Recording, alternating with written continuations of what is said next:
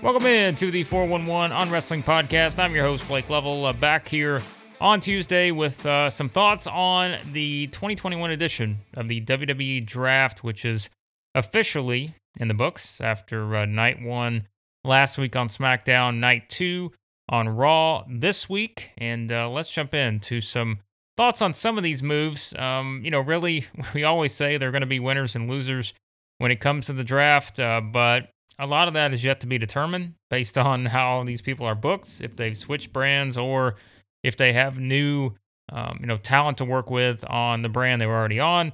So a lot of this is purely guesswork, uh, but we will uh, base it on what we've seen from WWE to this point, and perhaps what we could see uh, with some of the people that have been sort of moved around. So all I have here is I have pulled up both of the rosters now that are going to be official on October the 22nd, which I think in and of itself is kind of strange to have the draft and then say, well, we're not going to start this for several weeks later. Uh, but this is just how it works. We understand that. And so uh, this will take place after Crown Jewel on, uh, you know, following uh, that pay per view, which will be on October the 21st. So um, now let's go into looking at some of these moves. Uh, I think when you look at it, we'll start with Raw. Um, you know, I think one of the the biggest winners here right off the bat when you look at the new Raw roster, to me, is Angelo Dawkins. Now I know that may be one, you know, to start with, you're thinking, well, you know, they're not really placed as a as a top top act, but when you think about it, the Street Profits are a team that you know has really been used quite a bit. I mean, they've they haven't really fallen into any sort of uh, spot beyond you know being a pretty featured tag team since they've been on the main roster. Uh, and we talked about it recently the potential, you know, were they going to split up the Street Profits, which we'll get into the whole splitting up teams in just a few minutes, uh, because that was once again a theme in this draft as well. But I think Angelo Dawkins is a winner here because they didn't split up the Street Profits right off the bat when they could have done that. And I think it would have felt like one of those compared to some of the others that they are splitting up. Uh, you know, whether that's uh, Tegan Nox and Shotzi um, whether it's Veer and Shanky or, or, some of the others, you know, that you look around these rosters and say, well, why did they split these up? Was there any reason for it? Nope. They just wanted to split it up to give you that draft, anything can happen type of feel. They had kind of played up the possibility that this could happen with the Street Profits with Dawkins and, and Montez Ford. Uh, and, and, you know, we discussed potentially them going the route of making Montez Ford a, a, you know, a featured solo act, which they can still do even with both of them on Raw. But I think Dawkins is a winner here because I don't really think they had set anything up to make you think that had they split these two, uh, and let's say you put Ford on Raw, you put Dawkins on SmackDown, which I'm sure was considered at some point. Um, you know, they, they didn't really give you anything to believe that they were going to do anything with Dawkins beyond, you know, potentially him being another one of those uh, that we look at and say, well, the draft really hurt him more than it hurt his tag team partner. Um, so again, that's nothing against Dawkins. I think he's, you know, they're, they're great in their act, but um, I think it's all about the setup, and, and I don't think they had really set up anything that well to where had they broken these two up, Montez Ford just came off of a you know 20 minute main event on SmackDown with Roman Reigns. Meanwhile, Dawkins would have kind of probably been placed uh, in a position I think this early. Now they could have built to something uh, eventually, but it just would have felt like they're doing this just for the sake of splitting them up, uh, and I don't know what that would have meant for Angelo Dawkins. So I think that's one of the ones uh, that stands out for me. I think Austin Theory, another one that's probably a, a pretty big winner uh, when you consider. I know going from NXT, there's always a risk, but you know he had a he had a pretty fun role with the way uh, and everything they were doing in, in NXT. But you know they immediately put him out there with Jeff Hardy, and he gets the better of Jeff Hardy. Now I think how that plays out, we'll see. But clearly they see something in Austin Theory now versus, you know, when he was on the main roster, whatever, a year ago or however long it's been at this point. Um, so I think he can probably be considered one of the winners on this. You know, the whole Becky Lynch, uh, Charlotte Flair, Bianca Belair. I think in, in that scenario, I don't really know what maybe what you categorize them as because I, I don't, you know, they're basically just switching brands, some of them, and maybe we have the switching of the titles. Maybe Sasha wins the triple threat at Crown Jewel uh, since Becky and Bianca are both in that match, and now they're on Raw. Sasha's on SmackDown. Maybe that's how you get the SmackDown Championship uh, women's title back to SmackDown. Uh, and but then you know you've got the situation with the Raw Women's Title with Charlotte. I'm not sure what direction they go. Maybe they just swap the belts like we've seen before. I don't think they're going to go that way, but I guess that's always a possibility with WWE. You could see that happen, but I, I don't know if there's a lot to take away from the women's side other than you know you're you're putting this in a scenario where Becky and Bianca are on the same brand, but they're just on Raw this time instead of on SmackDown, which of course also plays into one of the biggest winners, I think, of this draft, and that's the couples because Seth Rollins also moves to Raw with Becky Lynch. Uh, we talked about Montez Ford. Uh, he moves to Raw, or, you know, he's on Raw now with uh, Bianca Belair as well. So they keep the couples together, I think, for the most part. Uh, I don't, you know, I'm not up to date necessarily on all my WWE uh, talent relationships, but uh, I think for the most part, they did that for a lot of people here, if not everyone. Uh, there may be a few I'm forgetting, but uh, I think that was another uh, winner from this. I think when you look down the rest of them, you know, I don't know that there's a ton that stands out necessarily. You know, Edge goes back to Raw. I mean, I guess that gives you, you know, the possibility of, of doing perhaps Edge and AJ Styles at some point. Um, you know, I don't, I don't know how long they're going to be able to get this Edge and Seth Rollins thing continuing, uh, but it's at least continuing for the the short term. Uh, so that gives you some new matches, I suppose, for Edge, uh, for the possibility now, you know, with him on Raw. Gable Steveson, I think, has to be one of the, the biggest winners. And the reason I say this is because this is someone who is not, you know, he's not been in NXT. He's not been in any of that. Like, he is someone who is going straight from essentially being signed to being drafted to Raw. Like he's not, you know, NXT, none of that. And he had mentioned in an interview recently, and we we put, you know, some of the quotes on the site on 411mania.com about how he thought he was going to go straight to the main roster.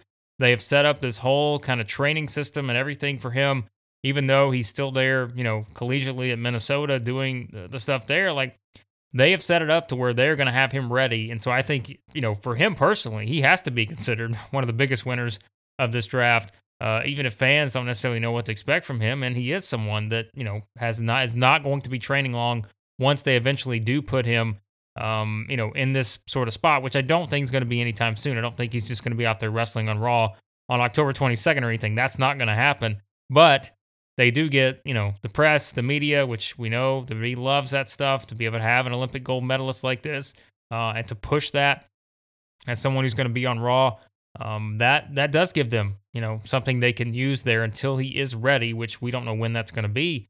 But I think he has to be you know again considered one of the biggest winners uh, just based on making that jump there.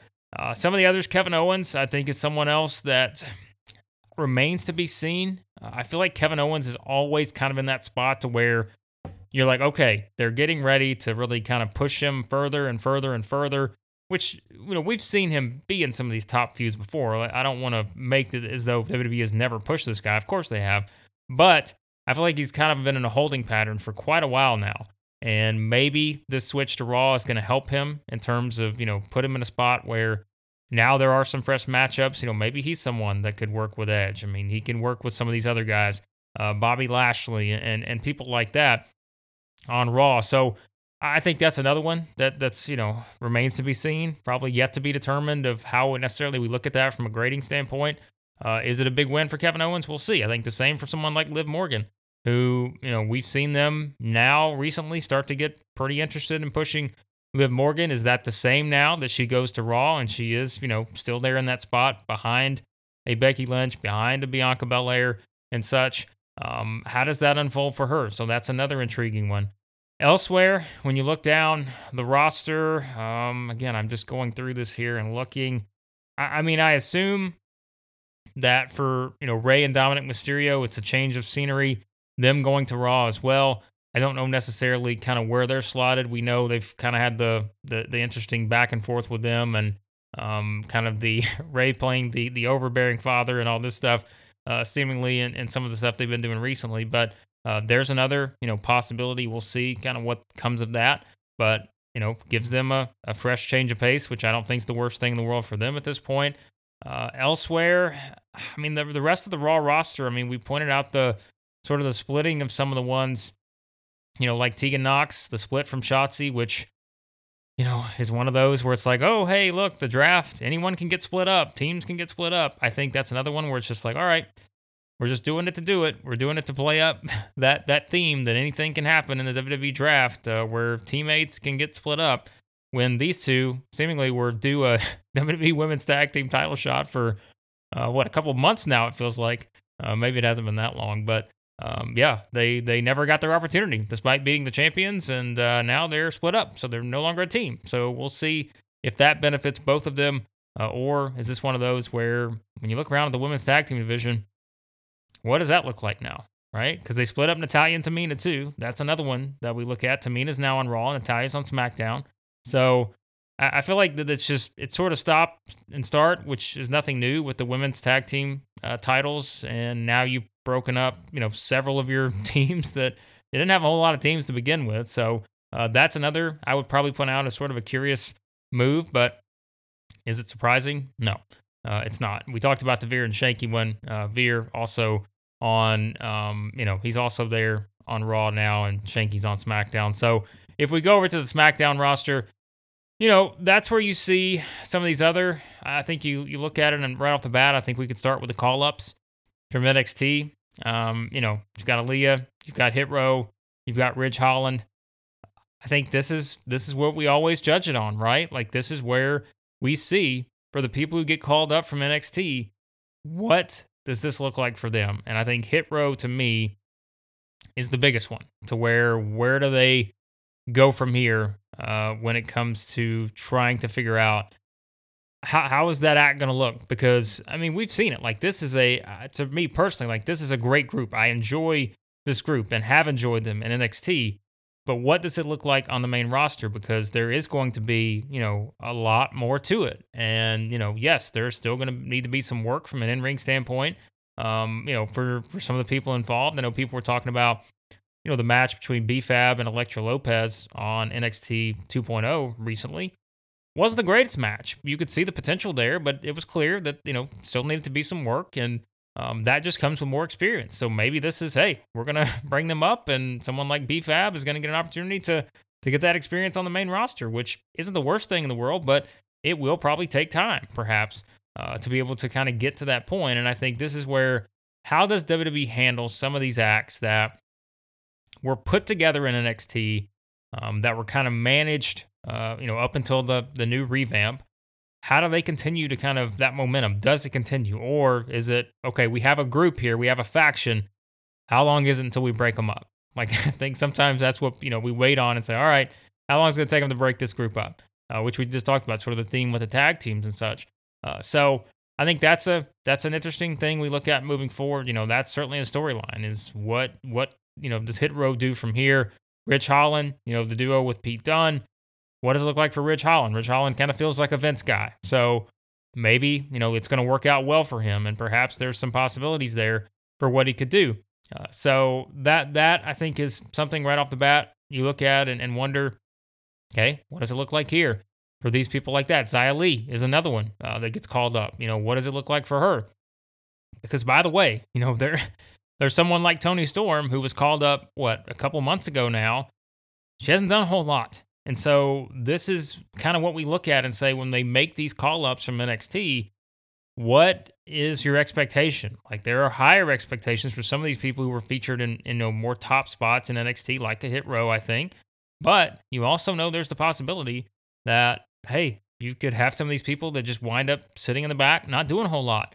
And that's always the risk you're going to run when you maybe have that disconnect, which perhaps is not as much of a disconnect as it used to be with the main roster in NXT. We like we know that's not the case anymore, but uh, that is something that you're always going to have in the back of your mind when you look at it that way. So that is something to look at there with the NXT call ups.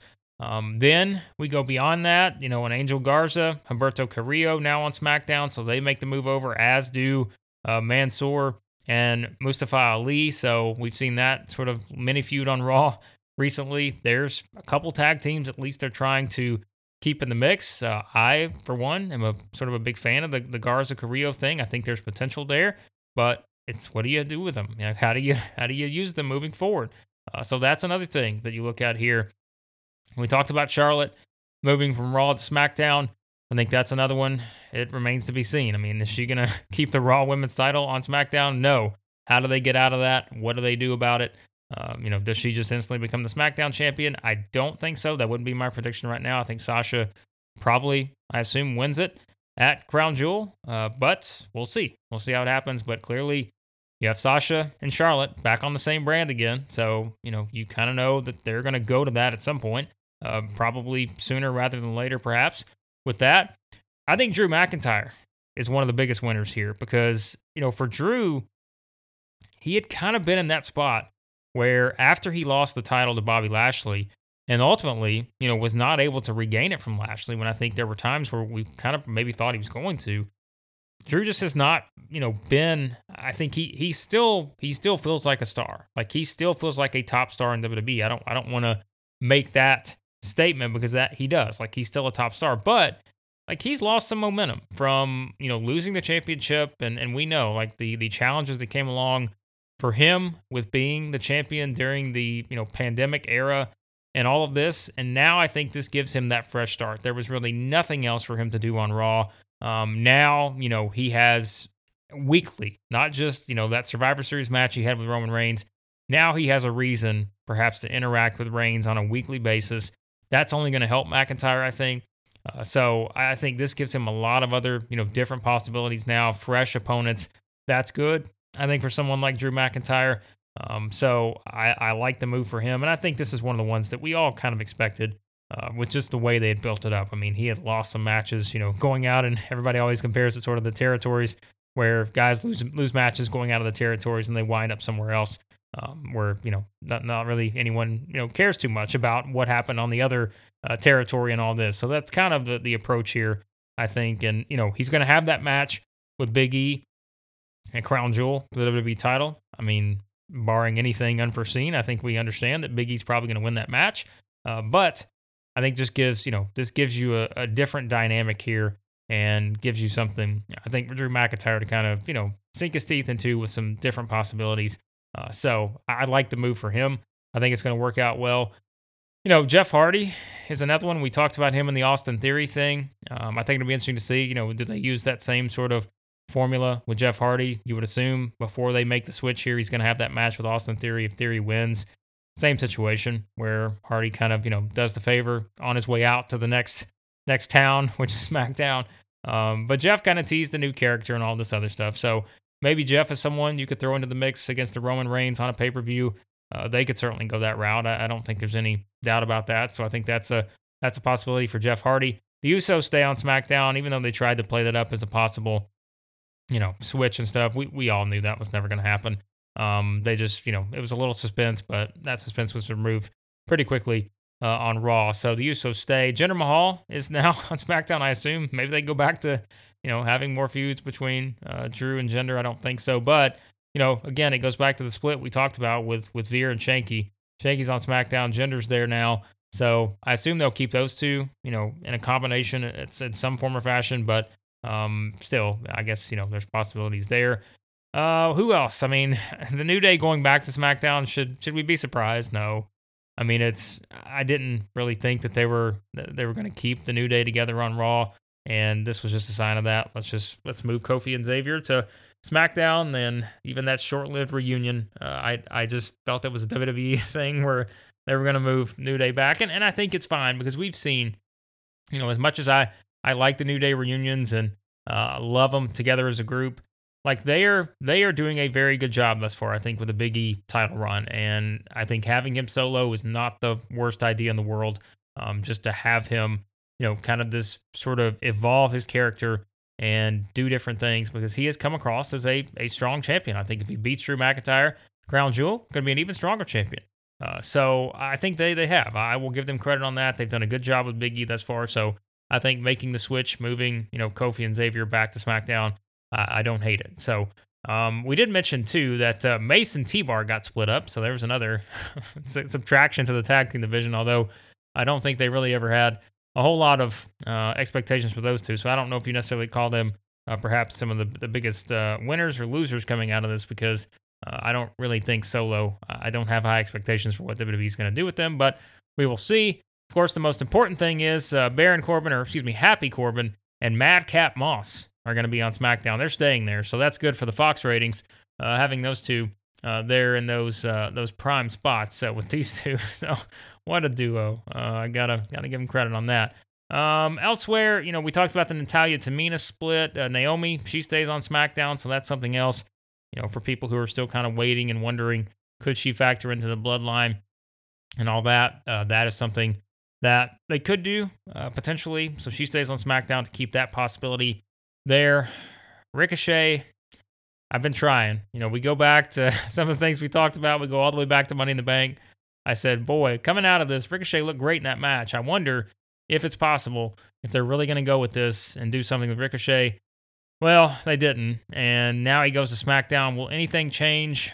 I I don't have high hopes for it. So uh, I'm not sure about Ricochet, even though uh, you know once we said like people who are making moves that haven't really done done a whole lot, it's good. Like that's a good thing for them, uh, I think. So it's at least something that you could point to and say, well, that could be a positive. Uh, so we'll see if that's the case for Ricochet, but um, I think you know remains. Uh, we just have not. There's no reason to be optimistic about this when it comes to Ricochet. Um, though we'll, we'll, see. We'll see if they do anything with him uh, on that. Sami Zayn stays on SmackDown. Um, you know, Sasha, we talked about her. Shayna Baszler's an interesting one because we've seen them really push her here recently uh, with some of these attacks on Eva Marie and Nia Jax.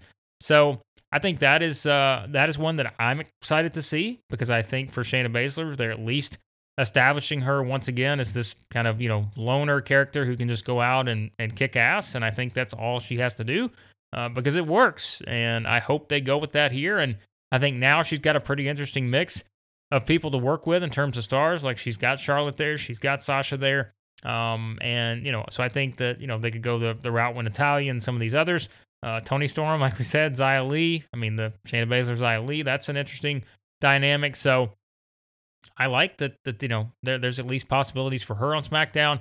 Sheamus, I talked about Sheamus. I think Sheamus is still one of the most underrated people in WWE. Uh, he just he just delivers. Like I think that everything he does is usually uh, a lot of fun. And I'm not saying that every match he has is five stars or anything, but I just think Sheamus is one of those guys that absolutely rock solid. You know what you're going to get out of him, and now that he moves to SmackDown, there's some more possibilities. Do you know? Do they go the route of potentially pairing him once again with Cesaro? Do they bring the bar back? And do you have those guys maybe uh, in a in a babyface form? Do they go after the Usos or something like that? I think there's also uh, possibilities there. And you know, Sheamus is someone that I think you could you know find some different things for him to do from singles feuds. Although you know we've already seen it with with Drew McIntyre, we've seen it with Jeff Hardy. Um, I guess they're, you know, they could go to Sheamus, Sheamus and Cesaro. Sure, they could go back to that. Uh, but I think it's going to be interesting to see what they do with Sheamus because he is someone that, you know, was kind of slotted in a, in a top tier role. But I don't necessarily know, you know, right off the bat, what did they, they do with him. So there is some intrigue with that. We mentioned the Shotzi and Tegan Nox thing, the split up. We'll see what it means for Shotzi. You know, is it going to be a good thing? Is going to be a bad thing? Don't know. Toni Storm, are they going to do anything with her? I would hope so. Um, you know, is it one where maybe they finally take, you know, a more consistent approach to finding things to do with her uh, and, and, featuring her more? I mean, they're gonna they're gonna have to in some of these spots, but I mean, now this is where you do have Charlotte, you do have Sasha. Um, you can, you know, put some of these and, and really, you know, maybe have a better chance of establishing people like Toni Storm and uh, Shotzi and some of these others we mentioned as call ups. Uh, so that's possibility as well. But uh, that's kind of the the overall thoughts. I think that you know, again, we didn't go through every single person that was drafted, but there's there's a lot of different you know people there that you can kind of look at and say, all right, I can see the possibilities, but I can also, understandably, uh, be in a position where not having a lot of optimism about what they're going to do here, and um, so I think that's that's understandable when you come out of the draft, but I don't love the draft concept. We've we've talked about it before. I mean, I just don't. I think that there's just it's how they do it. Sometimes is the biggest thing, and is it going to be able uh, to work out for all parties? We know it's not going to work out for everyone, but it is an opportunity to create new stars, and it gives you perhaps fresh matchups. Uh, even though we've seen a lot of ones just due to the number of rematches and such we've seen in WWE, uh, you know, over the past year or two now.